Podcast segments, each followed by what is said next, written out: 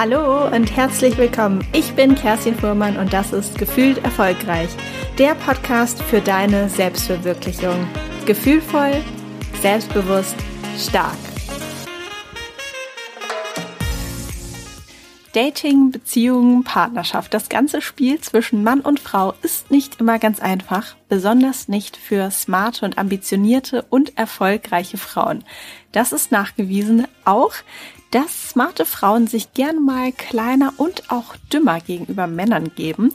Warum das so ist, warum auch Männer durchaus ein bisschen Problem damit haben, wenn das klassische Rollenbild anders verteilt wird oder neu aufgestellt wird und woher das Ganze kommt, warum es auch so schwierig ist, eine Beziehung auf Augenhöhe zu führen, das wird uns die mehrfach ausgezeichnete Journalistin Anne-Kathrin Gerstlauer in diesem Podcast verraten. Ich habe sie als Podcast-Gästin eingeladen, weil sie vor kurzem ein Hörbuch rausgebracht hat, der Gender Dating Gap und die Liebe. Da geht es natürlich genau um das Thema, das ich schon angeteasert habe. Und jetzt will ich dich gar nicht lange hier hinhalten. Viel Spaß mit der Folge.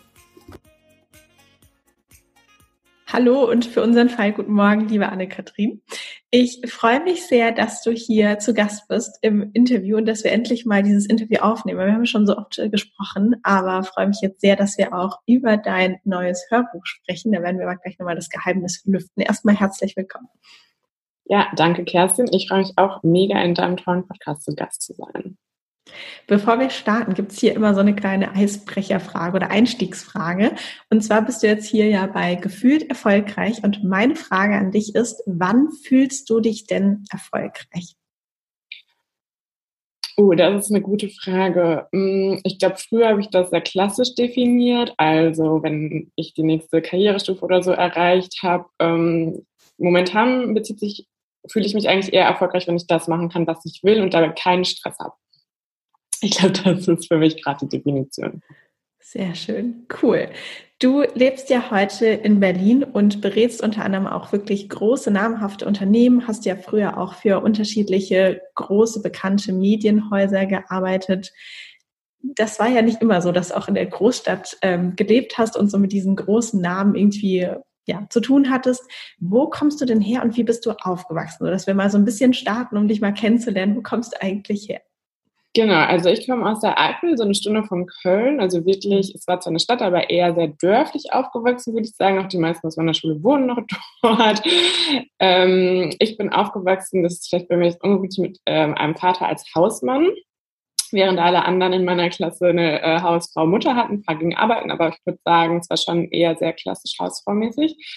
Ähm, genau, aber mein Vater ist zu Hause geblieben und genau, dann bin ich dort in die Schule gegangen. Mein Vater hat uns nachmittags überall rumgefahren, Hausaufgaben kontrolliert, Wäsche gewaschen und so weiter. Ähm, genau ist ja eigentlich sehr, also ich glaube, selbst heute, ne, wenn wir jetzt irgendwie 2021 haben, ist das ja auch noch ein eher ungewöhnliches Rollenbild oder so eine Rollenverteilung zu Hause. Und damals, das war dann, jetzt muss ich mir überlegen, du bist, glaube ich, auch so, ne, Mitte 30? Ich bin 31, genau, also das ist jetzt 30 Jahre her. Ja, krass. Also zu der Zeit ja auch und dann nochmal so ein bisschen dörflich. Wie war das denn? Also hat das irgendeine Rolle gespielt, auch für irgendwie die Klassenkameraden und Kameradinnen? Ja, interessanterweise habe ich das damals überhaupt nicht so wahrgenommen. Also für mich war das total normal. Ich fand es eher cool, wenn meine, äh, ne, die Leute haben immer gefragt, was macht dein Vater? Die Leute fragen ja nie, was macht deine Mutter, sondern so, was macht dein Vater? Und ich immer so Hausmann, das fand ich jetzt schon cool, weil das halt was Besonderes irgendwie Echt? war. Cool. Ähm, und ich habe das zum ersten Mal gemerkt, als ich mich für ein Stipendium beworben habe und dann in dieser Auswahlstiftung saß und ähm, man wurde schon gewarnt, dass es richtig hart wird. Stellen krasse Fragen, so wenn du einen Bachelor of Arts hast, musst du irgendwelche Kunstwerke dir angucken und solcher Unsinn. Bei mir war das gar nicht so, sondern bei mir ging es nur darum, immer, warum mein Vater Hausmann ist, ob das sein Leben erfüllt, weil die Professoren meinten, das könnten sie sich überhaupt nicht vorstellen. Ähm, und ich saß da und ich war überhaupt zum ersten Mal mit dieser Frage konfrontiert. Ähm, und das war jetzt auch keine Provokation, sondern du hast den richtig angesehen, dass die das total seltsam fanden. Und ich bin mir natürlich hundertprozentig sicher, kein, keine andere Person bei dieser Auswahltagung wurde gefragt, warum ihre Mutter Hausfrau ist. Hm, also das war so ein Moment, wo ich so ein bisschen gecheckt habe, ah, das ist irgendwie echt ein Ding. Ich habe aber tatsächlich auch im Nachhinein jetzt auch zu der Recherche von meinem Buch eigentlich erst so richtig rausgefunden, dass das schon auch im Ort, also ich weiß natürlich schon, dass es auch mal komische Blicke gab und so, aber das ist tatsächlich schon ein großes Thema und vor allen Dingen war für die äh, Mütter meiner oder auch der Klassenkameraden meiner Schwester, für meine kann ich es gar nicht so genau sagen, aber bei der meiner Schwester habe ich das jetzt herausgefunden, die wirklich sehr viel gelästert haben. Also sobald mein Vater aus dem Raum raus ist, war es so, ähm, wie kann das funktionieren? Was wird mal aus den Kindern? Kann der das überhaupt? Es war auf jeden Fall ein riesiges Thema. Aber wie du auch schon gesagt hast, ich manchmal denke ich, wir haben 30 Jahre später und klar, jetzt haben wir eh wenige klassische Hausfrauen, Hausmänner, aber jetzt mal, wenn wir es mal übertragen würden, sage ich mal, auf eine Elternzeit, sehen wir ja immer noch, dass die allermeisten Männer keine Elternzeit nehmen und wenn sie es nehmen, diese klassischen zwei Monate, wo dann irgendwie ne, gerne noch ein Buch geschrieben wird, in den Urlaub gefahren wird oder die Kita-Eingewöhnung macht. Das jetzt ein bisschen zugespitzt. Es gibt natürlich auch andere Beispiele. Es gibt individuelle Fälle, wo das total Sinn macht. Die finanziellen Anreize sind natürlich auch oft eher für die Männer da, verstehe ich alles. Aber das habe ich auch mal die Tage auf LinkedIn gepostet, wenn ich die Geschichte von meinem Vater sehe und dann sehe, wie sich Männer auf LinkedIn zum Beispiel abfeiern lassen als emanzipiert, weil sie zwei Monate Elternzeit nehmen. Mhm. Das fällt mir sehr schwer, das ernst zu nehmen. Hm. Glaubst du, es war für deinen Papa immer okay, der Hausmann zu sein? Oder gerade, er wird das ja auch mitbekommen haben, wahrscheinlich, wenn er im Ort so ein bisschen getuschelt wird. Oder glaubst du, dass er das irgendwann auch mal bereut oder in Frage gestellt hat? Mhm, ähm, also was jetzt zum Beispiel für ihn schon hart war, war, als er wieder anfangen wollte zu arbeiten, weil 15 Jahre später, das kannst du halt knicken, ähm, weil sich natürlich alleine mit der Digitalisierung so viel verändert hat. Also mein Vater fährt heute Taxibus. Ähm, und war studierter Agraringenieur, der hat auch mehr verdient als meine Mutter. Ne? Also viele denken auch, die hätten das gemacht, weil meine Mutter mehr Geld verdiente. Das stimmt nicht. Ähm, Nee, ich glaube, den hat es schon erfüllt. Also mein Vater hat sich auch immer geschaut, dass er hatte viele Ehrenämter und so. Also der hatte schon auch richtig was zu tun. Ähm, der hat aber auch nebenbei noch studiert, also nochmal andere Studien gemacht und glaube ich auch so schon geistig irgendwie, um so einen Input irgendwie zu bekommen. Hat immer viel gelesen. Ähm, ich glaube nie, dass, dass, er das bereut hat, aber es gab auch schon, meine Mutter hat mir erzählt, dass sie ihm schon auch mal gesagt hat, ey, wenn du nicht mehr willst, so, ne, ähm, können wir auch drüber sprechen, zu tauschen. Also das war schon auch irgendwie ein Thema oder meine Mutter hat schon auch darauf geachtet, dass sie zum Beispiel nicht so viel arbeitet wie die Männer, die auch Ärzte waren, ne? die dann immer noch bis 23 Uhr in der Praxis waren oder noch mehr Seminare gemacht haben und so weiter, sondern meine Mutter hat schon darauf geachtet, dass sie mittags zu Hause war, dass sie versucht hat, irgendwie früh nach Hause zu kommen. Ähm, genau, aber sagt natürlich auch, für die Männer war das natürlich selbstverständlich, dass die halt bis 22 Uhr gearbeitet haben und gesagt haben, es läuft alles so toll mit den fünf Kindern. Und meine Mutter immer so, ja klar, weil deine Frau halt, ne? 24-7 zu Hause ist. Wie viele Kinder wart ihr? Zwei? Wir waren zu dritt. Zu dritt. Mhm. Ja, also da gab es schon noch ordentlich was zu tun, ne? Ja, das glaube ich. Wir sind auch drei Kinder, drei Mädels ja. tatsächlich. cool. Dann bist du ja Journalistin geworden. Gab es denn so einen Punkt, an den du dich erinnerst, wo du gesagt hast, ich möchte Journalistin werden? Oder gab es irgendeinen Auslöser, der dich dazu gebracht hat, die Entscheidung zu fällen? Ich weiß ja, du machst ja viel zum Thema Berufung und ich kann da jetzt leider keine klassische Geschichte erzählen, sondern mir war das tatsächlich eher so, ich wollte irgendwas mit Sport machen und habe mir so überlegt, äh, was macht da irgendwie Sinn? Und habe dann tatsächlich so versucht, ein Praktikum in der Sportredaktion zu bekommen.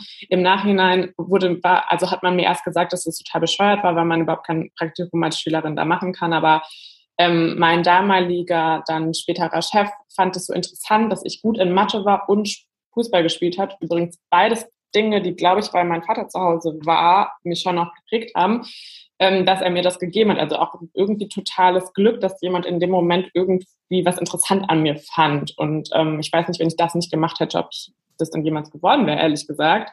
Und da habe ich dann erst entdeckt, dass mir schon das auch generell Spaß macht. Also sozusagen, als ich dann da das Praktikum gemacht habe, von dem Moment an wusste ich, dass ich das äh, machen will, genau. Also als ich dann einmal dort war. Aber vorher war das eher so ein bisschen cool, man kann dann so ein Stadion Texte schreiben und so. Das war eigentlich eher so der Gedanke.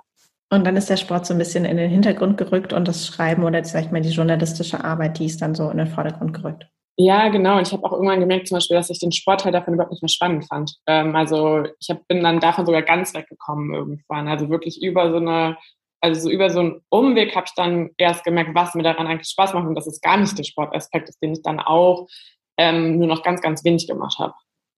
Ich finde das super gut, auch weil du gesagt hast, so, ne, ähm, du hast jetzt nicht so diese klassische vielleicht Bilderbuchgeschichte, wie ich meine Berufung gefunden habe. Ja. Aber ich finde das umso besser, weil es eben so schön ist, dass man nicht immer so diese Erleuchtung hat und dann geht man dafür los, sondern man stolpert manchmal so ein bisschen vom einen ins andere. Aber angefangen hat das bei dir ja auch, dass du einfach deiner Leidenschaft gefolgt bist. Das war zwar eher dieses Sportthema und hat sich dann jetzt weiterentwickelt, aber das finde ich auch total schön zu sehen. Lass uns unbedingt jetzt nochmal über dein Hörbuch sprechen. Das ist ja vor okay. kurzem erschienen bei Audible und heißt der Gender Dating Gap und die Liebe. Warum vielleicht mal vorab, ähm, weil ich das ganz spannend fand. Warum ist es denn kein, ich sage jetzt mal klassisches Buch, sondern auch nur, sag ich mal, also nur in Anführungsstrichen, ähm, das Hörbuch. Also es gibt es ja nicht in gedruckter Version. Warum? Also ist das so ein, ist das Gang und Gäbe oder gibt es das einfach und ich habe es noch nie gemerkt? Ja, ich wusste das auch nicht, dass es es gibt, aber tatsächlich ähm, gibt es sozusagen sogenannte Audible Originals, also Bücher, die zuerst oder nur bei Audible erscheinen. Einfach natürlich auch bestimmt ein super USP dann auch für Audible. Ich wusste das auch nicht. Ähm, bin aber jetzt total überrascht, wie viele Menschen das auch einfach auf Audible gesehen haben. Also jetzt gar nicht, weil sie von meinem Buch wussten und sich das ein Konto geholt haben, sondern also so viele Menschen hören mittlerweile echt lieber Bücher, als dass sie sie lesen. Ich bin halt auch so ein klassischer Leser eher ähm, dass ich das gar nicht wusste. Und ähm, ich hoffe auf jeden Fall, dass es noch gedruckt wird, aber wenn nicht, ist auch nicht schlimm, weil ähm, die Resonanz eigentlich auch super gut war durch ein Hörbuch. Hätte ich vorher auch nicht gedacht, wusste ich auch nicht, dass es das gibt. Ich glaube, das ist einfach so eine so ein Trend auch mittlerweile, der ja so Podcasts, also mhm. gesund ja auch gerade, ähm, Hörbücher und so weiter echt immer äh, größer wird. Und warum musstest du dieses Buch naja, erstmal schreiben und dann quasi aufnehmen und das wurde dann eingesprochen. Was war der Auslöser? Warum, ja, warum hast du gesagt, das muss jetzt einfach mal raus in die Welt? Ja, ich weiß nicht, ich war das auch so eine Art Selbsttherapie. Ähm, auf jeden Fall ja, ist es zu einer Zeit passiert, ähm, wo ich auf sehr vielen schlechten oder mittelmäßigen Dates war. Ich finde die mittelmäßigen immer noch fast schlimmer als die schlechten. Die schlechten sind einfach total weird. Die mittelmäßigen, da fragt man sich einfach, warum ähm, gibt es so langweilige Menschen oder warum läuft das hier wirklich so schlecht? Ähm, und da war ich wieder auf einem Date mit, mit einem Typen, der einfach ähm, sich überhaupt nicht, der mir keine einzige Frage gestellt hat auf dem Date, sondern irgendwie sehr viel über sich und seinen Job gesprochen hat. Und wenn ich was gesagt habe, hat er mir noch mein Leben erklärt und meinen Job und so. Und dann habe ich mich danach halt noch irgendwie mit einer Freundin getroffen, so ein bisschen Frustwein und ähm, dann sind wir so ein bisschen angetrunken nach Hause gelaufen und dann hat sie oder ich irgendwann gesagt, so, boah, es wäre auch manchmal echt leichter, wenn man ein bisschen dümmer wäre.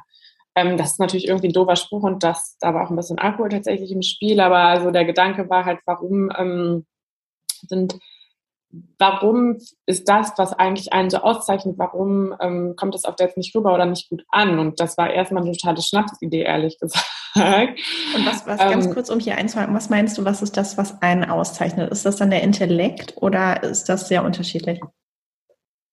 Hm, am Anfang, von als ich angefangen habe zu recherchieren, dachte ich vor allen Dingen, es geht um diesen klassischen beruflichen Erfolg, weil das auch in der Zeit war, wo ich ähm, stellvertretende Chefredakteurin war, was natürlich Leute sehr stark eingeschüchtert hat ähm, und immer ein schwieriges Thema war für mich auf Dates, was ich auch versucht habe, komplett zu vermeiden, ehrlich gesagt.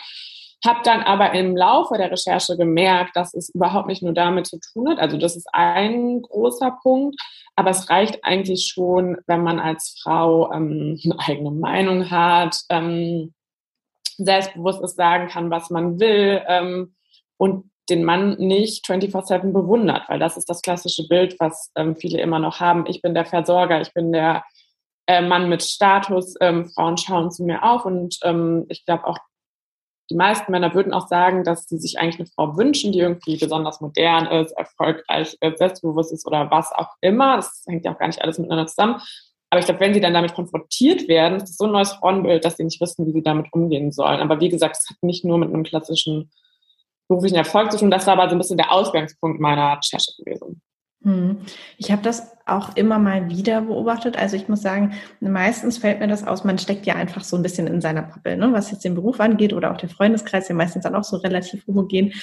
Und ich saß in meinem Flieger auf dem Weg nach Dubai, war das, glaube ich, und bin alleine geflogen auch relativ wenig los. Vor mir war dann auch so ein Pärchen und ganz klassisch, er ihr auch immer die Welt erklärt. Ne? Dann erzählt, da gibt es das höchste Gebäude der Welt und dann hat er ihr erklärt, was der Unterschied ist zwischen Economy und Business und First und wie sich das preislich unterscheidet. Und sie war halt echt immer so, also in dieser Position von diesem kleinen Mädchen total dankbar, dass der große, starke Mann, ja. ne, der hatte dann natürlich auch noch so Muckis, ähm, der dann irgendwie die Welt erklärt. Und ich muss sagen, mich macht das echt immer mega, mega fuchsig. Und das ist für mich fast wie so ein, ja, das ist für mich echt fast schon so ein Bild von, von der Unterdrückung der Frau. Ich weiß, das klingt vielleicht für den einen oder anderen hier so ein bisschen zu krass, aber ich finde das so schlimm und kaum aushaltbar, das so, so zu sehen, wie eine Frau sich dann irgendwie so klein macht und er ja dann echt immer so die Welt erklärt. Ist das denn was, wo du jetzt auch in deiner Recherche ähm, darüber gestolpert bist, dass Männer das tatsächlich ganz gut finden, so dieses, diesen Erklärbär manchmal auch zu geben?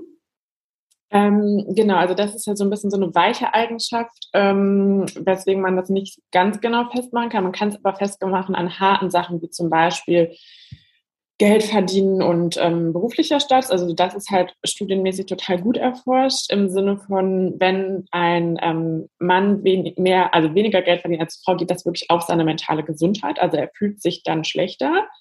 Oder auch Scheidungsraten von schwedischen Politikerinnen zum Beispiel sind gestiegen, nachdem sie ins Parlament gekommen sind, die ihrer männlichen Kollegen nicht. Das finde ich total interessant. Aber ich glaube, was du gerade erzählt hast, die Geschichte, da sind wir auch wieder an dem Punkt, dass man irgendwann auch, weil du gesagt hast, die Frau macht sich klein, man macht sich tatsächlich sogar kleiner, als man ist. Und das habe ich äh, auch bei mir bemerkt und da habe ich irgendwie eine Studie zu gelesen, die ich wirklich total faszinierend fand. Die war mit wirklich Harvard MBA-Studentinnen. Also ich meine, so das größte Career-mäßig, was man so studieren kann, wirklich. Also offenbar auch alles super ambitionierte Frauen. Und die haben so eine Untersuchung gemacht, dass die Frauen im Fragebogen angeben sollten, was sie mal verdienen wollen, wie viel sie reisen wollen, wie viel sie bereit sind zu arbeiten und so weiter. Wenn das komplett anonym gemacht wurde und sie wussten, niemand wird jemals davon erfahren, haben Frauen ziemlich viel Geld angegeben. Wenn sie wussten, wir besprechen das später in der Gruppe, wo auch Single-Männer dabei sind, ähm, was ja gerade an amerikanischen Unis ist halt Dating an der Uni total groß. Dann haben Frauen viel weniger Geld angegeben, aber nur die Single-Frauen, nicht die verheirateten Frauen, nicht die Single-Männer, nicht die verheirateten Männer. Und das fand ich total krass. Und die Forscher und Forscherinnen haben halt diese These, dass wirklich Frauen sich in Dating-Situationen kleiner machen, weil alles, was auf dem Jobmarkt gut ist, Selbstbewusstsein, viel Geld wollen, das auch einfordert, ist auf dem Datingmarkt schlecht. Das ist natürlich total absurd und sie glauben sogar, dass man einen Teil von Gender Pay Gap damit erklären kann, was ich total traurig finde, was ich auch nicht weiß, ob das stimmt, aber ähm, so weit gehen die sogar und ich habe das auch schon bei mir selber bemerkt, dass ich ähm, ich frage nach Rat bei, bei Dingen, die ich längst entschieden geklärt habe. Ähm, ich lasse mir Sachen erklären, die ich selber weiß. Ich spreche nicht immer an. Ich ähm, mache mich kleiner, meinen Job kleiner. Mich hat sogar irgendwann mal ein Mann auf dem Date drauf angesprochen, meinte so, meinst du, machst du dich eigentlich gerade kleiner, als du bist? Und ab dann habe ich das erst bemerkt und mal selber reflektiert und habe dann auch mit voll vielen Freundinnen drüber gesprochen. Ich habe Freundinnen, die sind Fotografen, die sagen immer, die sagen nie ihr Instagram-Handle vom sechsten Date, ähm, weil dann könnte der sehen, dass sie 30.000 Followerinnen haben. Die sagen immer, dass sie Hochzeiten fotografieren, weil das klingt dann immer noch so ein bisschen nach so was Kreativem, Frauenmäßig, aber eigentlich machen die auch riesige Shootings mit Teams, die sie leiten und so. Mhm. Und das ist natürlich irgendwie total traurig, dass man sich da so zurücknimmt. Mhm. Also ich würde mal vermuten, dass jeder von uns Frauen so ein bisschen das im, im kleinen Alltäglichen kennt. Zumindest ist das bei mir so, dass man manchmal so in diese ähm, den Mann als Held feiern, ne? so ein bisschen, oh, ja. das ist eine Spinne, kannst du dich bitte drum kümmern oder kannst du mir den Koffer tragen oder mit den Einkäufen und wenn man halt alleine ist, trägt man es halt alleine und es geht halt auch alles total gut. Ne? Aber dass man so ein bisschen dann diese Rolle dann auch ähm, ja. zu Hause mal in so alltäglichen Situationen einnimmt. Aber das ist ja natürlich noch auf einer ganz anderen Skala und also gerade diesen, ähm, diese Research, diese Studie, finde ich echt mega krass. Also ja, bin ich jetzt äh, überrascht und irgendwie auch schockiert, muss ich sagen. Es war auch die krasseste, die ich äh, gefunden habe. Also wo ich auch wirklich dachte, wow, das ist wirklich traurig. Aber gleichzeitig ähm, kann ich es mir total gut ähm, vorstellen. Und ich meine, warum machen das auch Frauen? Ähm, das ist ja genau wie beim Thema Gehaltsverhandlung. Die fragen auch nach weniger, weil es funktioniert, weil es gut ankommt bei Männern. Ne? Also das ist ja dann irgendwann ein System, was sich da in mhm. äh, ne, in Kraft und gleichzeitig möchte ich natürlich immer sagen, die meisten Männer auch machen das nicht absichtlich, sondern sind auch in einem System aufgewachsen, was das belohnt. Ähm, was sie in Filmen so mitbekommen haben, wo sie sich auch in dieser Rolle natürlich des Versorgers, Ernährers und so weiter fühlen, dann halt auch schnell Versagensängste haben, wenn eine Frau vielleicht äh, ne, mehr Geld verdient und so weiter. Trotzdem würde ich mir halt wünschen, dass wir das alle, vor allen Dingen Männer ehrlich gesagt, ein bisschen mehr reflektieren. Hm. Ist das dann so, dass Sie es gerade schon so ein bisschen angesprochen haben? Oder warum haben Männer Angst, in Anführungsstrichen vielleicht auch, oder ein Unwohlgefühl, wenn die Frau sehr erfolgreich ist oder erfolgreicher oder mehr verdient? Ist das dann dieses, das dieses auch immer gefragt, eigentlich würde man halt ja denken, mehr Geld für alle, Geld für ja, beide, eben, ne? total super. Ähm, also ich glaube, es ist so ein bisschen einmal dieses wirklich dieses klassische Versorgerprinzip, was wir irgendwie kennen. Der Mann ist dafür verantwortlich. Das ist so das eine. Es ist einfach ein ganz klares Rollenbild, wo die Rollen klar verteilt sind. Er zahlt, ähm, er ne, bringt das Geld nach Hause. Da muss man nicht so viel verhandeln halt auch noch. Ne? Wenn beide natürlich irgendwie auf Augenhöhe sind, gibt es halt viel mehr zu verhandeln. Dann ist die Frage, wer in Elternzeit geht, nämlich nicht so klar geklärt. Ähm, ich meine, historisch hat das halt auch viel damit zu tun mit Unabhängigkeit von einer Frau. Das ist natürlich auch was, ähm, was einem Mann, und ich glaube jetzt gar nicht bewusst, aber unbewusst bedeutet das mehr Freiheit für eine Frau. Ne? Also ich meine, unsere Mütter oder also in meinem Fall Vater, die konnten sich nicht immer super easy scheiden lassen. Also bei uns auf dem Dorf ging das halt nicht. Also als Frauen noch finanziell viel stärker abhängig waren von Männern, bedeutete das halt auch eine fehlende Freiheit. Und ich meine, das ist eine Freiheit heute, die irgendwie halt auch mehr Rechte bedeutet, aber gleichzeitig halt auch mehr Pflichten für die andere Person am Ende habe ich das Gefühl, dass es aber auch halt auch viel mit dem Ego zu tun hat, ne? weil Männer das so gewohnt sind, dass sie in ihrem beruflichen Umfeld überall so viel Feedback und Bewunderung bekommen für das, was sie machen. Wenn sie dann auf jemanden treffen, der mindestens das Gleiche macht wie sie oder vielleicht mehr, dann fällt es ihnen, glaube ich, ganz schön schwer, damit halt umzugehen, dass ähm, sie nicht mehr so viel Raum einnehmen einfach am Ende des Tages. Hm. Glaubst du, da schwingt auch nochmal sowas mit wie vielleicht eine Unwissenheit, wie denn zum Beispiel Kindererziehung und Haushalt läuft, wenn man das vielleicht schon immer, weiß nicht, sag ich mal, die ersten 30 Jahre oder 40 oder bis man dann halt irgendwie Papa wird, einfach mal so dachte, ja, okay, muss ich mich jetzt nicht mit beschäftigen, weil das macht ja irgendwann dann die Frau. Und das jetzt dann vielleicht an einem Zeitpunkt, wo dann vielleicht eine kommt und sagt, nee, Freundchen, so, so machen wir das jetzt nicht ganz klassisch. Du musst da auch mal hier ein bisschen was beitragen, dass sie dann vielleicht auch vielleicht ist Versagensangst jetzt auch ein sehr, sehr großes Wort, ne, aber einfach so weit aus der Komfortzone sind, wo die sagen, ich habe halt auch keine Ahnung, wie man das alles managt. Oder ich traue es mir vielleicht auch nicht so zu. Ähm, ja, also ich, natürlich ähm, gibt es bestimmt da Versagensängste, weil wie gesagt, es ist nicht diese Rolle, aber mein Vater hat immer gesagt, das ist halt kompletter Unsinn, weil ähm, erstens, als Mann kannst du es nur richtig machen, weil keiner traut dir zu. Also er hat immer gesagt, wenn er sowas auch in Fernsehsendungen gesehen hat, so, ich kann das nicht, hat er gesagt, ah, Leute, ganz ehrlich, ähm, so, du kannst jetzt mal nur gewinnen. Also, weil es traut dir sowieso keiner zu. Und zweitens, ich meine, Männer, die alleine wohnen, schaffen ihren Haushalt auch ganz gut selber. Also das verschiebt sich ja tatsächlich erst, wenn man dann zusammen wohnt. Ne? Ähm, da gibt es auch mhm. super viele Studien zu, wie der Anteil der Hausarbeit immer noch ist, obwohl beide arbeiten. Also sie hängt es einfach noch hinten dran. Und auch gerade beim Thema Kinder, also ich habe jetzt noch keinen, aber ich weiß auch nicht, wie das geht. Also ich meine, da fangen wir alle in der Theorie halt bei Null an. Deswegen glaube ich, das ist schon so ein bisschen Teil einer Ausrede, aber sicherlich auch einer Erziehung. Also ich sehe das eher so, ne? auch immer noch die Frage, wie wir Frauen und Männer als Jungs und Mädchen und ähm, andere Formen gibt natürlich auch halt erziehen. Und da bin ich ja wieder an dem Punkt, dass ich das ja bei mir selber merke, dass ich Fußball gespielt habe, dass ich gut in Mathe war. Ich glaube nicht, meine Schwester hat Maschinenbau studiert, ich glaube nicht, dass das ein Zufall ist. Ähm, mhm. oder vielleicht hat es doch was damit zu tun, dass ähm, wir eben viel von einem Mann erzogen wurden und eben nicht in diese klassischen Geschlechterrollen reingezwängt. Das heißt, reingezwängt, würde ich jetzt nicht sagen, mal reingezwängt, aber so unbewusst irgendwie darin verharrt. Hm. Ich hatte gestern Abend äh, mich ja nochmal vorbereitet auf unser Interview und so ein bisschen überlegt. Und äh, da sind mir auch unterschiedliche Erinnerungen so aus meiner Dating-Zeit gekommen äh, oder auch dann eine Beziehungen, die man früher hatte. Und wir haben da irgendwie drei Monate gehalten. Also richtig Beziehung war es irgendwie vielleicht auch nicht so ganz. Aber ich konnte mich erinnern, dass einmal ein, also mein ehemaliger Freund ähm, zu mir gesagt hat, ich sei manchmal so krampfhaft independent. Das fand ich ganz spannend, ähm, weil das halt auch das, also ich finde, das passt so schön hier rein, ne? Und äh, eine ja. andere wiederum ähm, hatte mal, also es gab so ein bestimmtes Lied, das haben wir halt damals irgendwie viel gehört, wie es so ist, in einem bestimmten Sommer gibt es ein bestimmtes Lied. Und ähm, mir hat das irgendwie so viel Energie und Selbstbewusstsein gegeben, dass sich dann anscheinend mein Blick und mein Wesen so ein bisschen verändert hat. So, ne? Kinn ging ein bisschen hoch, ähm, war ein bisschen gerader, so ein bisschen aufrechter. Und er hat das gehasst. Er hat gesagt, er kann, er hasst diesen Blick und wie ich mich dann verändere bei diesem Video. Und das fand ich auch so krass, ne? Ähm, und das natürlich auch wieder von dem Beispiel vorhin aus dem Flugzeug nach Dubai, das macht mich total fuchsig, ne? weil ich bin ja auch voll dafür, dass Frauen sich gänzlich entfalten dürfen und ihre Stärke zeigen dürfen. Und gleichzeitig musste ich dann aber auch mal mit mir ein bisschen kritisch ins Gericht gehen, weil ich gesagt habe, und da hatten wir nämlich letztens auch mit ähm, meinem Mann und einem äh, anderen Freund, ähm, hatten wir darüber gesprochen, dass es ja auch nicht immer ganz so einfach mit uns Frauen ist, weil wir zum einen, ne, also schon irgendwie sagen, okay, ich mache das alleine, ich bestimme, aber dann ist es so, dass wir auch manchmal diese starke Schulter zum Anlehnen brauchen. Oder bei mir war es zum Beispiel, oder also ich persönlich, meine Haltung ist ganz klassisch, natürlich macht der Mann den Heiratsantrag, aber auf gar keinen Fall werde ich meinen Nachnamen abgeben. Ne? Also das ist so, ja. da clashen auch wieder so zwei Sachen aufeinander. Und ich verstehe es voll, dass die beiden Jungs dann gesagt haben, es ist manchmal mit euch Frauen aber auch echt so ein Drahtseilakt.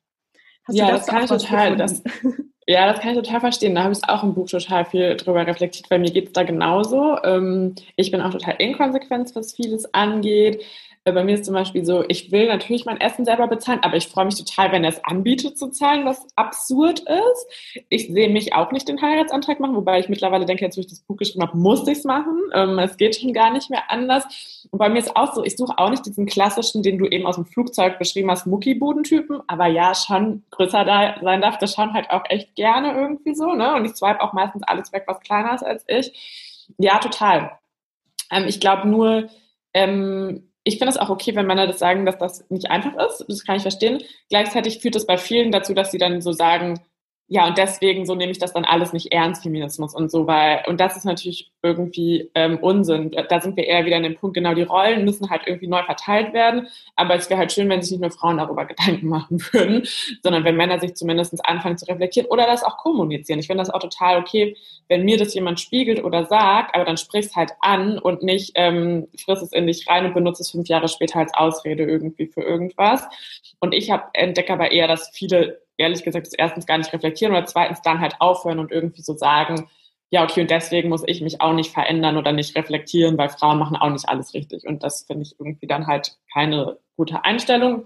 Aber deswegen finde ich es auch so wichtig, da auch miteinander drüber zu sprechen. Also ich spreche auch mittlerweile Männer auf Dates drauf, drauf an, wenn die mich mansplainen, weil ich so denke, erstens an der Reaktion kann ich gut was erkennen. Zweitens judge ich nicht auch jeden sofort, nur weil er einmal irgendwie das gemacht hat, weil ich glaube eben genau, wir müssen das auch alle irgendwie so ein bisschen neu lernen und neu reinbekommen. Und Frauen liegt das Thema natürlich auch einfach so ein bisschen näher.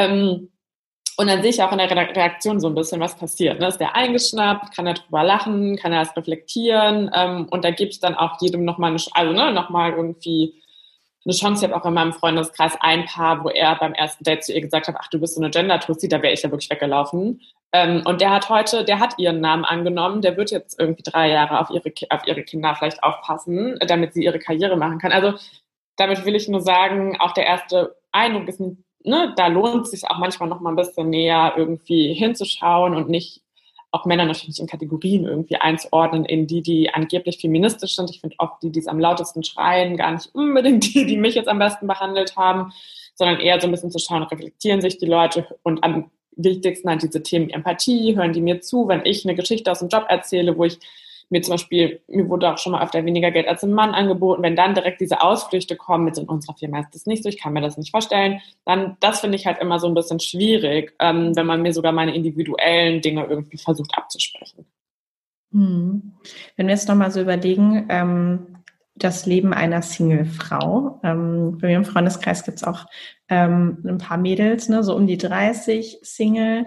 Und dann höre ich auch immer wieder im Gespräch, dass dann gerade aus dem Bekanntenkreis, ne, also schon so ein bisschen so, oh, was ist denn da los? Ne? Da wird so ein bisschen dann hingeguckt und dann heißt es auch schnell mal so, ja, vielleicht hast du ja auch einfach zu hohe Ansprüche. Das hast du mhm. ja auch in mhm. deinem Hörbuch erwähnt. Vielleicht können wir da nochmal drüber sprechen, weil ich glaube, wenn jetzt jemand zuhört, wird das bestimmt auch schon mal gehört haben oder sie schon mal gehört haben. Boah, ja, auf jeden Fall. So gut, dass du es ansprichst, finde ich so ein wichtiges Thema, weil das habe ich schon total häufig gehört, das höre ich total häufig und das finde ich eine ganz krasse Anmaßung, weil erstens, Frauen sind nicht besonders bekannt dafür, generell hohe Ansprüche zu haben. Ich meine, die machen Jobs, für die würden Männer nicht aufstehen. Die machen Jobs für weniger Geld. Also ich meine, auch alle klassischen Frauenberufe sind schlechter bezahlt als klassische Männerberufe. Ähm, die bleiben in toxischen Beziehungen. Also ich glaube erstmal die These, dass generell Frauen besonders hohe Ansprüche haben, kann, kann, ist schon komplett widerlegt. Und ähm, zweitens finde ich so, warum soll ich mich denn mit was zufrieden geben, was mein Leben nicht besser macht? Und ich glaube, Ansprüche sind eher wirklich diese neue Freiheit der Frau, weil früher konnte ich nicht gehen, früher hatte ich keine Wahl. Heute kann ich sagen, ich muss nicht verheiratet sein, ich bin alleine, weil ich es kann. Und warum soll ich da mit jemandem, der mir kein gutes Gefühl gibt, der mich nicht ernst nimmt, den ich nicht für irgendwas auf dieser Welt bewundere oder gut finde, warum soll ich mit dem zusammen sein? Und ich hatte schon so wirklich so absurde Situationen wie, dass ich mit einem Kumpel unterwegs war, dann hat er mich einem Arbeitskollegen von ihm vorgestellt und ähm, keine Ahnung, dann haben wir kurz gesmalltalkt, ich fand den Tod langweilig. Und dann gehen wir so weiter und sagt mein Kumpel so, wie, wie wäre der denn für dich? Und dann sagt ich so, boah, ich finde den total langweilig. Also, ja gut, also der ist irgendwie, der war irgendwie, also der hatte wirklich den langweiligsten Job auch noch der Welt und der Typ war langweilig, alles war langweilig. Und dann sag ich so, und sagt er so, ja, ja, stimmt schon. Aber ich meine, der hat einen klassischen 9-to-5-Job. Der könnte dann halt morgens seine die Kinder in die Kita bringen, abends wieder abholen. Und ich so, ja, das kann jetzt nicht das einzige Kriterium sein. Er so, und dann meinte er auch so, hey, jetzt hast du aber auch wieder hohe Ansprüche. Und ich meine, da hat man das Gefühl, nur wenn ein Typ irgendwie keine ansteckenden Krankheiten hat oder so, ähm, muss ich den jetzt nehmen, weil meine Freundinnen finden, es liegt sonst an mir. Und ich glaube, da hat mir das Buch halt auch total geholfen, endlich zu verstehen, was es noch für andere Muster gibt. Weil ich glaube, genau was du beschrieben hast, irgendwann fangen gerade die vergebenen Freunde an, ein bisschen genauer hinzugucken und denken so, es kann ja jetzt auch nicht Zufall sein. Ähm, nee, ist es auch nicht, aber es hat nichts mit Ansprüchen zu tun, sondern eher mit diesen neuen Rollenbildern, mit denen wir nicht so gut parat kommen oder eben, dass man nicht einen Typen möchte, der einen irgendwie nicht ernst nimmt oder wo man sich irgendwie kleiner machen muss. Und deswegen finde ich das so ein wichtiges Thema, weil mir auch nach dem Buch so viele Frauen geschrieben haben, so, äh, ich verstehe jetzt endlich auch so Muster ähm, aus meinem Dating-Zeit, aus, mein, aus meiner Beziehungszeit. Und ich finde, das macht Frauen so viel kleiner, wenn man ihnen ständig sagt, sie sollen, sie haben zu hohe Ansprüche, weil ich meine, wir sollten Frauen eher sagen, sie sollen total hohe Ansprüche haben. Ich meine, das ist der Mann, mit dem sie mal Kinder haben wollen. Wenn, also wenn der sie jetzt schon nicht gut behandelt, wie soll das erstmal werden, irgendwie später mit einer Familie. Und ich glaube, klar, natürlich gibt es natürlich auch oberflächliche Ansprüche. Also ich hinterfrage schon auch, wonach ich so geschaut habe und ob das die richtigen Werte waren. Das ist natürlich immer wichtig, das mal zu reflektieren. Aber am Ende habe ich so mal für mich so definiert, also ich möchte einen Typen mindestens so gut finden wie meine Freundinnen. Und wenn nicht, macht es halt keinen Sinn. Und ich glaube, irgendwie so kommt man da ganz gut naja, und ich glaube, ich würde das Wort Ansprüche immer gerne ersetzen durch Bedürfnisse. Es geht halt nicht darum, welche Ansprüche ich habe, sondern welche Bedürfnisse ich habe. Und wenn die halt nicht erfüllt werden, dann kann ich halt auch happy alleine sein, weil ehrlich gesagt, das ist ja auch nichts Schlimmes. Ja, also ich finde das auch immer total krass, ne? weil am Ende ist es ja nicht so ein Kompromiss, wo man sagt, okay, auch wenn du jetzt Lust auf eine äh, Pizza hast, lass uns doch mal irgendwie, weiß ich nicht, äh, eine Faux essen oder so.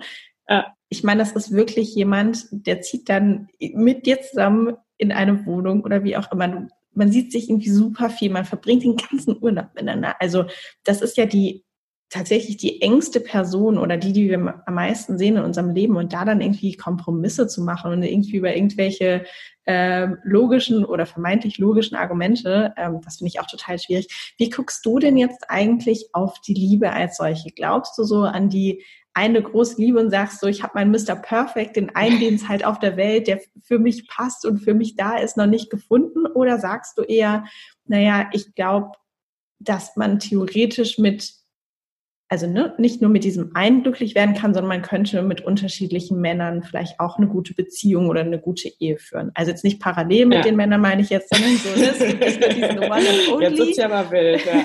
Jetzt wird's ja richtig wild am Morgen. ähm, Nee, genau, nicht nur mit dem, mit dem einen, sondern so ja. eigentlich gibt's halt mehrere Kandidaten auf diesem Planeten, mit denen du eine erfüllte, äh, eine, erfüllte, eine erfüllte Beziehung führen könntest. So. Genau, also ich glaube, an diese eine große Liebe habe ich noch nie geglaubt. Und ich meine, so heute denke ich auch, das ist wirklich eine absurde Vorstellung, weil wie stressig das halt auch sein muss, weil ich meine, jetzt gerade mit Online-Dating, ich meine, stell dir vor, du swipest deine große Liebe aus Versehen weg oder deine Freundinnen sind gerade mal am Swipen und dann swipen die die weg und dann ist die für immer gone. Also ich meine, ähm, ja, das, das finde ich eine komische Vorstellung. Ähm, ich glaube aber schon, dass ich früher so stärker gedacht habe, ich sehe das sofort oder da ist so dieses Liebe auf den ersten Blick und ich glaube, mittlerweile schon, dass ähm, man mehr Männern eine Chance geben sollte, dass sie das überhaupt werden können. Ähm, also ich glaube, da bin ich heute so ein bisschen schon so ein bisschen anders und ich glaube, ähm, das Thema ist eher, wem gebe ich überhaupt eine Chance? Ähm, mich kennenzulernen. Ich glaube, das ist ein Punkt, wo ich mich schon auch ähm, hinterfragen muss. Also auch gerade beim Online-Dating, nach welchen Kriterien gehe ich da eigentlich vor? Ähm, so sind es Äußerlichkeiten, ist es Status, aber das sind ja alles nicht Dinge, die mich am Ende glücklich machen werden. Ähm, und man hat ja immer dieses Ding, ist er besonders irgendwie witzig, dann darf er auch nicht so gut aussehen und irgendwie solche Sachen. Und da muss man sich, glaube ich, mal selber hinterfragen, was man eigentlich will. Und dann ähm, glaube ich schon, dass es ehrlich gesagt viele Männer gibt, mit denen das klappen könnte, die dann wirklich kennenzulernen und dass das dann irgendwie halt klappt. Das ähm, ist natürlich dann die Schwierigkeit am Ende des Tages und das wird natürlich auch mit Anfang 30 nicht gerade irgendwann halt auch nicht leichter so. Aber nee, ich, also ich glaube, dass, genau, und ich, also ich glaube, dass es mehrere gibt und ich glaube aber auch, dass das so ein bisschen Arbeit ist. Ne? Also viele sagen, ich habe keinen Bock mehr und ja, ich habe auch manchmal nicht Bock, irgendwie noch zu swipen oder irgendwie auszugehen. Aber am Ende des Tages ist es halt auch nicht mehr so, man lernt jetzt auch nicht jemanden im Supermarkt kennen oder gerade während Corona war es halt auch eine harte Zeit. Also ich glaube, manchmal mh, hm, ist es so ein bisschen Arbeit, aber das ist auch okay. Ich habe irgendwie so ein tolles Buch gelesen, das heißt All About Love von ähm, Bell Hooks, die auch so ein bisschen geschrieben hat. Viele schämen sich auch zu sagen, ähm, zum Beispiel, dass sie jemanden suchen, weil das wird ja immer so als was Negatives irgendwie wahrgenommen, sondern man wird so gefunden, aber ich meine, auch wenn man gefunden wird, muss ja jemand anders mal gesucht haben. Und einfach zu sagen, ey, ich gehe raus und sage, ey, ich will zum Beispiel eine Beziehung, das fällt ja auch super vielen Leuten schwer, weshalb es auch so viele Missverständnisse auf ähm, Dating-Plattformen gibt, wenn man nicht klar weiß, was man will oder auch nicht klar sagt, was man will, dann treffen da so unterschiedliche Erwartungen irgendwie aufeinander. Deswegen glaube ich, ist es wichtig für sich zu sagen, das will ich und dann aber auch offen zu sagen, ey, das will ich und vielleicht kann, ne, so, ich habe auch ein, mit einer eine interviewt, die so eine Dating-Excel-Tabelle hat für ihre Freunde und Freundinnen und die so miteinander verkuppelt, so ganz bewusst. Das klappt übrigens super gut. Ähm, und das auch ne, bewusst zu sagen, ey, ähm, so ich will das. Und das wird aber heute auch so oft als Zeichen der Schwäche angesehen, ne, wenn man es irgendwie so klar formuliert. Also mir hat es auf jeden Fall geholfen, für mich jetzt klarer zu wissen, was ich eigentlich will. Und ich habe das Gefühl seitdem, als jetzt nicht super vielen Dates seitdem, aber dass ich zumindest eine bisschen bessere Auswahl als früher getroffen habe. Und das ist in der Theorie schon noch besser zu dem was, was ich eigentlich will, glaube ich. Das heißt, wenn ich jetzt zwei äh, Single-Freunde im Freundeskreis habe, die sich noch nicht kennen und ich meine, hm, ich glaube, das könnte vielleicht was sein, sollte ich sie einander vorstellen. Ja, auf jeden Fall, weil ich meine, ihr seid schon alleine in der gleichen Bubble, du kennst die beiden, also das war bei ihr auch so, ne? Sie wusste auch irgendwie, okay, die haben ähnlichen Humor oder irgendwas passt zueinander. Wie gesagt, man sollte halt nicht so hohe Ansprüche haben den Leuten halt später keine Vorwürfe machen, so Thema Ansprüche, dass es nicht geklappt hat, aber äh, ehrlich gesagt, das ist ja die größte Wahrscheinlichkeit, ne? so dass man sich irgendwie beim Freundeskreis oder so kennenlernt. Es wird halt umso älter, man wird einfach schwieriger, weil man ist nicht mehr an der Uni, wo 100 neue Leute sind. Man, also ich kenne auch mittlerweile die meisten Freunde meiner Freunde irgendwie so ein bisschen. Ne? Es ist nicht mehr so, man zieht ständig in eine neue Stadt oder so, aber ähm, ich glaube, dass das ganz gut funktionieren kann. Also Kerstin, ähm, wenn Sie zuhören, do it. Ich werde mal meine, meine Excel-Liste hier starten. Ja. Und das matchen. Du hattest ja auch gesagt, ähm, andere Auswahlkriterien. Ne? Ich glaube natürlich, diese Apps, ähm, die bekannten großen, sind natürlich sehr auch auf das Äußerliche ähm, ausgelegt. Und trotzdem gibt es ja noch ein paar andere, sag ich mal, Textfelder, wo man irgendwie was einpflegen kann. Hast du denn irgendeinen Wunsch, was man da vielleicht noch ergänzen sollte? Also seien es jetzt, weiß nicht, welche Werte sind mir wichtig oder ja was auch immer, irgendwas, wo du sagen würdest, na, wenn ich jetzt irgendwie die ein, zwei, drei Textfelder noch mit einpflegen könnte oder die Information vorher schon hätte, würde mir das irgendwie helfen. Du meinst jetzt als Frau oder als Mann, wenn ich das so einschreiben würde? Hm, als Frau für dich jetzt. Okay. Ähm, also ich bin mittlerweile in, also ich fühle halt auch mehr aus. Früher war ich auch eher so der faule Typ. Ähm, aber ich glaube, es ist total wichtig, da ehrlich Sachen auszufüllen. Und früher hatte ich eher so ein ironisches Profil, so bin nur hier, um reich zu heiraten. Das ist irgendwie auch cool, um den Humor abzuchecken. Aber ähm, mittlerweile fühle ich da auch mehr aus wirklich so, was sind meine Interessen, ähm, so was sind meine Werte, weil ehrlich gesagt finde ich das halt auch bei Männern. Also ich achte mittlerweile darauf, oder mir ist das total wichtig, jemand, der gut kommunizieren kann wir wissen alle, das ist echt, das ist halt so wichtig und es erspart einem so viele Probleme, wenn jemand klar sagen kann, was er möchte, was er nicht möchte. Ja. Ähm, Empathie zum Beispiel ist mir total ähm, wichtig und das finde ich irgendwie einen guten wert. Und das sind auch Dinge, auf die ich mittlerweile irgendwie mehr ähm, achte. Und ich glaube, es hilft aber auch Frauen auch klar zu sagen, also zum Beispiel bei Bumble kann man mittlerweile auch angeben, was man sucht, ähm, was unverbindlich ist, eine Beziehung, weiß ich nicht. Und ich glaube, das hilft einfach, ein paar Dinge offener drin zu kommunizieren. Ähm, und ich glaube nicht so zu denken, ah, ich bin ja nicht cool genug oder ähm, weil bringt halt am Ende des Tages einfach ähm, nichts. Hm. Jetzt haben wir so ein bisschen ähm, faktisch, sag ich mal, übers Verlieben gesprochen. Wie ist das denn aus biologischer Sicht? Wie geht denn Verlieben eigentlich? Aber das ist, da gibt es irgendwie hundert verschiedene Theorien, ähm, zu welche Hormone da an welcher Stelle irgendwie ähm, ausgeschüttet werden. Da bin ich auch leider zu wenig Bio, Biologe für. Was ich aber immer total interessant finde, ist, dass da wirklich so viel noch auf die Steinzeit geführt irgendwie zurückgeht. Also es gibt zum Beispiel so Versuche, dass sich zum Beispiel Männer und Frauen eher verlieben in einer gefährlichen Situation. Ähm, was sogar dazu führt, dass so unseriöse Dating-Coaches immer sagen, man soll was ähm, Gefährliches als erstes Date machen oder so. Es gibt wirklich so ein das berühmte Brückenexperiment, wo sich eine Frau, wenn sie ähm, auf der Brücke jemanden angesprochen hat und ihre Telefonnummer gegeben hat, die Leute irgendwie so und so oft mal so oft bei ihr angerufen haben, als wenn sie das 100 Meter weiter auf dem Feldweg gemacht hat. Die gleiche Frau, ähnliche Männer und so. Mm, und das auch natürlich ähm, auch so bei den Kriterien super viel noch ist, äh, dieses so Frau mit großer Hüfte, weil sie dann gebärfähig sind.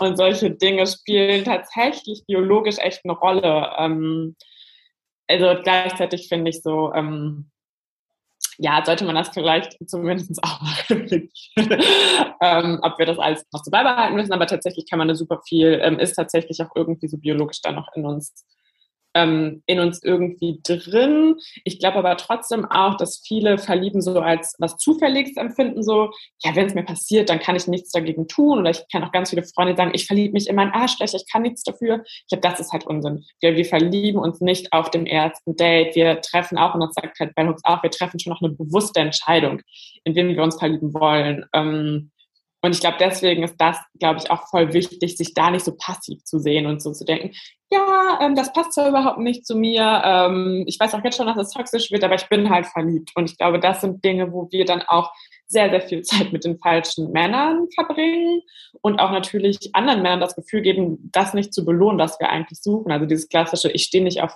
nette Männer ähm, was finde ich immer noch viel zu häufig gesagt wird, was totaler Unsinn ist. Ich verstehe total, dass man nichts mit langweiligen Männern haben möchte, aber warum sollen denn nette Männer langweilig sein? Also was ist das für eine komische Korrelation? Ähm, warum, ne, so. Und ich glaube, das ist eher was, wo wir uns eher klar hinterfragen müssen, so, ja, nach dem ersten Date finde ich vielleicht jemanden toll oder habe da irgendwelche, ähm, nach dem Sex werden irgendwelche Hormone ausgespielt.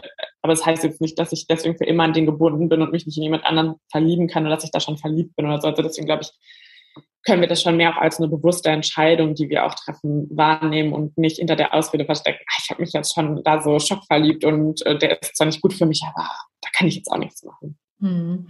Ja, das finde ich ganz spannend, weil dieses, also aus meiner Erfahrung und Historie und auch mit äh, den Mädels, mit denen ich so immer wieder quatsche, sind gerade diese Schockverliebt-Zustände oder dieses, wenn es, es gibt es ja manchmal wirklich, dass man jemanden trifft und dann schlägt das so komplett hoch aus. Aber das sind meistens nicht die Dinge, die lange halten oder die besonders gesund ja. sind. Also kann man jetzt natürlich auch nicht komplett pauschalisieren. Aber ich habe auch eher die Erfahrung gemacht, dass dieses ne, so ein bisschen langsamer Kennenlernen, es baut sich so auf, irgendwie nachhaltiger und gesünder ist, als dieses Schockverliebte. Total. Und es gibt auch ja irgendwie, ich glaube, es gibt auch Studien dazu, dass ähm, eigentlich ist es auch total oft so, dass man eher mit jemandem erstmal befreundet ist und dann halt zum Beispiel mit der Person zusammenkommt. Ich glaube, das ist auch irgendwie total gesund. Da habe ich früher auch nicht dran geglaubt. Ähm, und manchmal frage ich mich auch so, ähm, ich hatte das auch bei Männern zum Beispiel, die einfach am Start waren, also wo keine Spielchen gespielt wurden, dass ich da auch manchmal so weniger Schmetterlinge im Bauch hatte. Und dann habe ich mir auch gefragt, warum, woran liegt das? Ich finde die auch nicht weniger toll, sondern da muss man sich ja mal fragen, wie viele von den Schmetterlingen sind einfach nur eine Aufgeregtheit, weil sich diese Person nicht meldet und dann natürlich so ein totaler irgendwie Hormonausstoß, wenn sie sich nach drei Tagen dann doch irgendwie gemeldet hat. Und wie viel davon ist wirklich Verliebtheit und wie viel ist diese Nervosität, Angespanntheit, die einmal bei ja meistens jemand gibt mit Unsicherheit sozusagen. Ne? Also ich meine, nicht umsonst haben die Omas immer gesagt, willst du gelten, mach dich selten. Ähm, Und deswegen glaube ich, dass auch viele das so ein bisschen verwechseln. Und ich glaube, genau diese Schockverliebtheit, Aufgeregtheit, die kommt auch ganz oft, wenn was kompliziert ist. Und wenn was aber einfach ist, dann sind wir schon vielleicht auch leicht verliebt, aber manchmal haben wir ganz diese ganz krassen Gefühle, weil es auch so einfach ist. Und ich glaube, da muss man manchmal so ein bisschen aufpassen, das nicht zu verwechseln. Hast du denn noch für vielleicht Mädels oder auch Jungs, also Frauen und Männer, wenn sie gerade noch äh, irgendwie auch im Dating-Game voll drin sind und Single sind und sich aber eigentlich schon eine Beziehung wünschen. Hast du da irgendwelche Tipps oder Erfahrungen, ähm, wie du beim Dating vorgehst, sag ich mal, oder irgendwas, was dir geholfen hat, vielleicht auch von der inneren Einstellung? Hm, also genau, erstens hat mir so ein bisschen geholfen, ähm, das jetzt nicht als Arbeit zu sehen, aber auch mal, dass es auch mal okay ist, wenn man keinen Bock hat. Und dann habe ich manchmal gedacht, ich mache jetzt trotzdem mal weiter irgendwie so. Es ist auch nicht schlimm, wenn das jetzt gerade nicht den größten Spaß macht. Ich glaube, es ist immer so dieses komplett aufgeben. Jetzt deinstalliere ich Tinder für sechs Monate, obwohl ich auch gerade nicht ausgehen kann. Da muss man sich halt auch am Ende nicht wundern, wenn man irgendwie niemanden kennengelernt hat. Also da so ein bisschen den Druck auch rauszunehmen, sondern eher auch zu denken, ich weiß auch, ich muss auf fünf schlechte Dates gehen, bis ein gutes kommt. Das ist einfach so, weil wir das digital nicht genug gut genug einfach einschätzen können und dass ich mich dann aber auch nicht jedes Mal drüber ärgere. Also ich glaube eher, ich sehe immer diese größere Angst oder größere Sorge darin, dass man irgendwann keinen Bock mehr hat, irgendwie so. Und ich glaube, da hilft es so ein bisschen, das eher so zu sehen. Also, okay, ich muss auf vier Dates gehen, aber dann werde ich auch irgendwann wieder belohnt. Ich glaube, das ist irgendwie was, was einem so ein bisschen hilft. Und es hilft auch, halt nicht immer alles auf die bösen Dating-Apps irgendwie zu schieben, weil ich glaube, das ist auch so eine beliebte Ausrede, warum es da nicht läuft. Und aber die weirden Menschen, da sind ja auch die gleichen weirden Menschen, die ich im realen Leben irgendwie kennenlernen, kennenlernen könnte. Und ich glaube, generell, oder was ich mir auch angewöhnt ist gleichzeitig so, ich behandle auch die Leute so, wie ich behandelt werden möchte. Dieser alte Glaubenssatz zum Beispiel, wenn irgendwie ein Date nicht so gut gelaufen ist, dann sage ich das dem zum Beispiel jetzt mittlerweile wirklich sofort, ne? Und irgendwie so, lass das dann nicht blöd aus. Hm? Was sagst du denn? Mm, naja, ich äh, schreibe dem dann zum Beispiel am nächsten Tag, dass da für mich jetzt irgendwie vielleicht nicht der Funke übergesprungen ist. Und ähm, manchmal ähm, schreiben die einem nochmal und die fragen jetzt zwar nicht, aber man weiß so genau, die wollen sich nochmal treffen und dann lasse ich die aber nicht irgendwie ins Leere laufen oder so, sondern sage ich das einfach sofort, weil ich mir das auch wünschen würde. Ich hatte auch schon mal mit Leuten, dann habe ich noch drei Tage geschrieben und habe dann herausgefunden, die wollen sich gar nicht mehr mit mir treffen oder habe Leute irgendwie halb geghostet und ich finde es okay, wenn man es ein, zwei Mal ein bisschen geschrieben hat, muss man jetzt auch nicht auf alles wieder antworten oder so, das finde ich nicht, aber eher so immer so überlegen, okay, wir haben jetzt irgendwie eine Woche geschrieben und dann meldet sich die andere Person nicht mehr, das finde ich halt scheiße. Ähm, habe ich aber auch schon gemacht. Aber das, also ich glaube, so ein bisschen hilft es auch, zu denken, ja, ja, nicht nur die Dating-Apps sind schuld, sondern wir ja auch mit unserem Verhalten. Ne? Ich habe auch Freundinnen, die sich darüber beschweren, oh Gott, jetzt antwortet der mir nicht. Und ich denke so, ja, das die, die gleiche Sache, das du hat letzte Woche auch gemacht.